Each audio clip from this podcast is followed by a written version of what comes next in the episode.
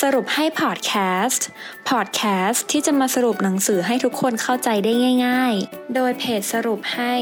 เพราะเราตั้งใจทำให้ง่าย สวัสดีค่ะ ยินดีต้อนรับเข้าสู่สรุปให้พอดแคสต์นะคะสำหรับพอดแคสต์ในตอนนี้มินจะมาสรุปหนังสือที่ชื่อว่า พลังแห่งการเพิ่มความนับถือตัวเอง ปัจจัยสำคัญที่ชี้ว่าเราจะมีชีวิตที่สำเร็จหรือล้มเหลว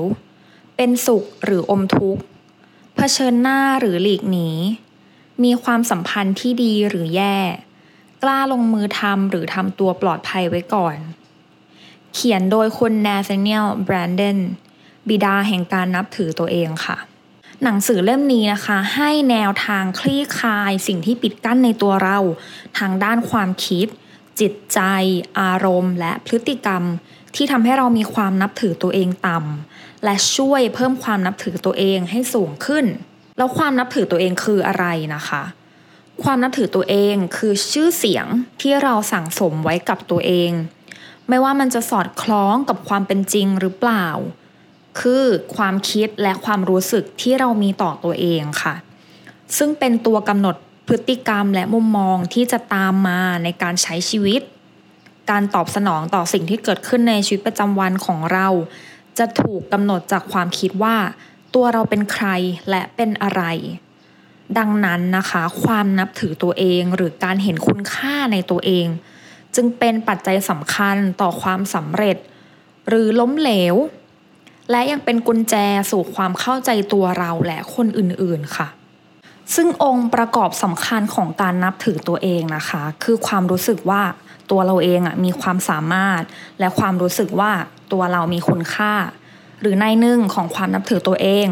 คือผลรวมของความเชื่อมั่นในตัวเอง และการเคารพตัวเองค่ะ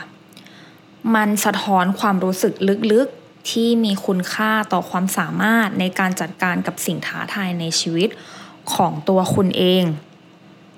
รวมถึงสิทธิที่จะมีความสุขของคุณด้วยค่ะ การที่เรามีความนับถือตัวเองสูง หรือคนที่นับถือตัวเองสูงนะคะ คือเขาจะรู้สึกเชื่อมั่นว่าตัวเองมีความเหมาะสมกับชีวิต รู้สึกว่าตัวเองมีความสามารถและมีคุณค่า ส่วนการนับถือตัวเองต่ำคือความรู้สึกว่าตัวเองไม่เหมาะสมกับชีวิต รู้สึกผิดพลาด หากคนที่มีความนับถือตนเองต่ำนะคะ คุณสามารถเพิ่มความนับถือตนเอง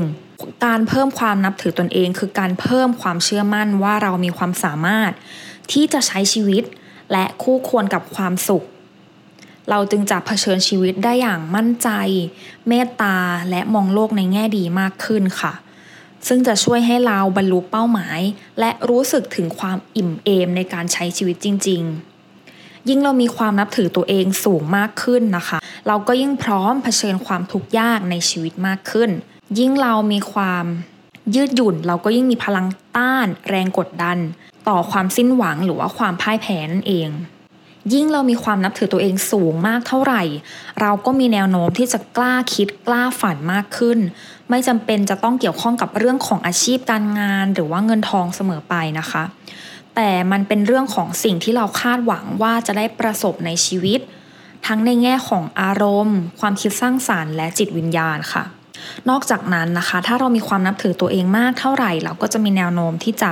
เบิกบานกับการมีชีวิต การตื่นเช้ามาในยามเช้า การมีชีวิตอยู่ในร่างกายตัวเองมากขึ้นเท่านั้นค่ะ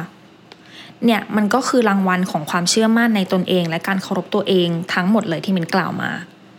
นอกจากเราจะมีความนับถือตัวเองแล้วนะคะ เราจะต้องใช้ชีวิตอย่างรู้ตัวด้วยค่ะ ซึ่งการใช้ชีวิตอย่างรู้ตัวนั้นเนี่ยมันสื่อโดยไหนว่า เราเคารพข้อเท็จจริงของความเป็นจริง ซึ่งหมายถึงข้อเท็จจริงของโลกภายในตัวเรา และโลกภายนอก การใช้ชีวิตอย่างรับผิดชอบเนี่ยจึงเป็นการใช้ชีวิตอย่างรับผิดชอบกับความเป็นจริงค่ะ การใช้ชีวิตอย่างรู้ตัว หมายถึงการรับผิดชอบต่อการรับรู้ที่เหมาะสมต่อการกระทำที่เราเข้าไปเกี่ยวข้อง และที่สำคัญเหนืออื่นใดนะคะ สิ่งนี้เป็นรากฐานของการมีความเชื่อมั่นในตัวเองและการเคารพตัวเอง ไม่ได้หมายความว่าเราต้องชอบสิ่งที่เราเห็นนะคะ แต่หมายความว่า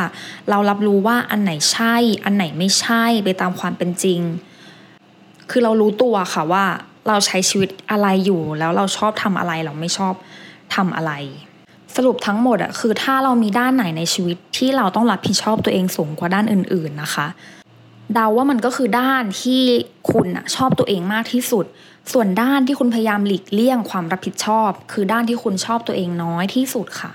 หวังว่าทุกคนจะได้ประโยชน์จากพอดแคสต์ในตอนนี้ พบกันตอนหน้าสวัสดีค่ะ ติดตามสรุปให้ได้ที่ Facebook, YouTube และ b ล็อกดิค่ะ เพราะเราตั้งใจทำให้ง่าย